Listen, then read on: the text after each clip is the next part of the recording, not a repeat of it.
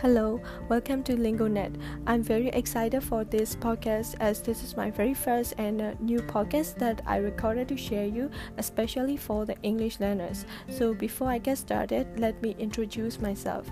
My name is Ningdan Sen. I have been learning English for about over six years now, and I'm very interested in learning a language uh, when I finish the university. And now I work for a big company too.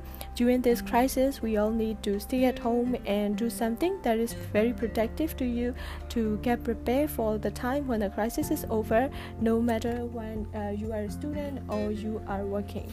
Today, I like to share some self learning tips which is to boost your speaking skills as we all know, speaking skill is one of the essential parts for all the areas in communication and uh, very challenging to master it.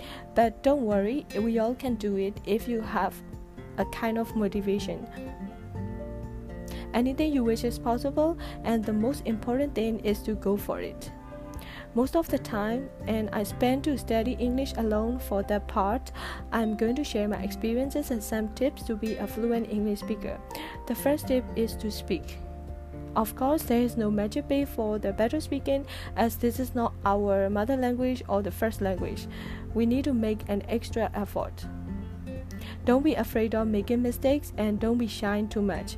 I'm saying this because I also happened that way and worried a lot for the others that they are going to judge or they are going to laugh at me when I speak. So whatever the situation is, uh, my uh, my suggestion to you is that to be positive and keep learning and trust yourself. One day you will surely make it with a consistent effort. Consistency is crucial. This is the second tip that I would like to share you. The purpose is to be consistent and stick to your goals. Plan your day ahead and also set time to practice like uh, 15 minutes in a day or 30 minutes in a day. Small goals are really effective and that is also achievable to complete it daily in the long term you may record yourself while you are uh, practicing for the topics that you would like to uh, talk about. The third tip is to share and read out aloud from the books, uh, from, from the articles. That will become your words if you practice for several times. Um, I also want to uh, introduce my speaking partner class if you want to boost your speaking with me, and uh, please also let me know.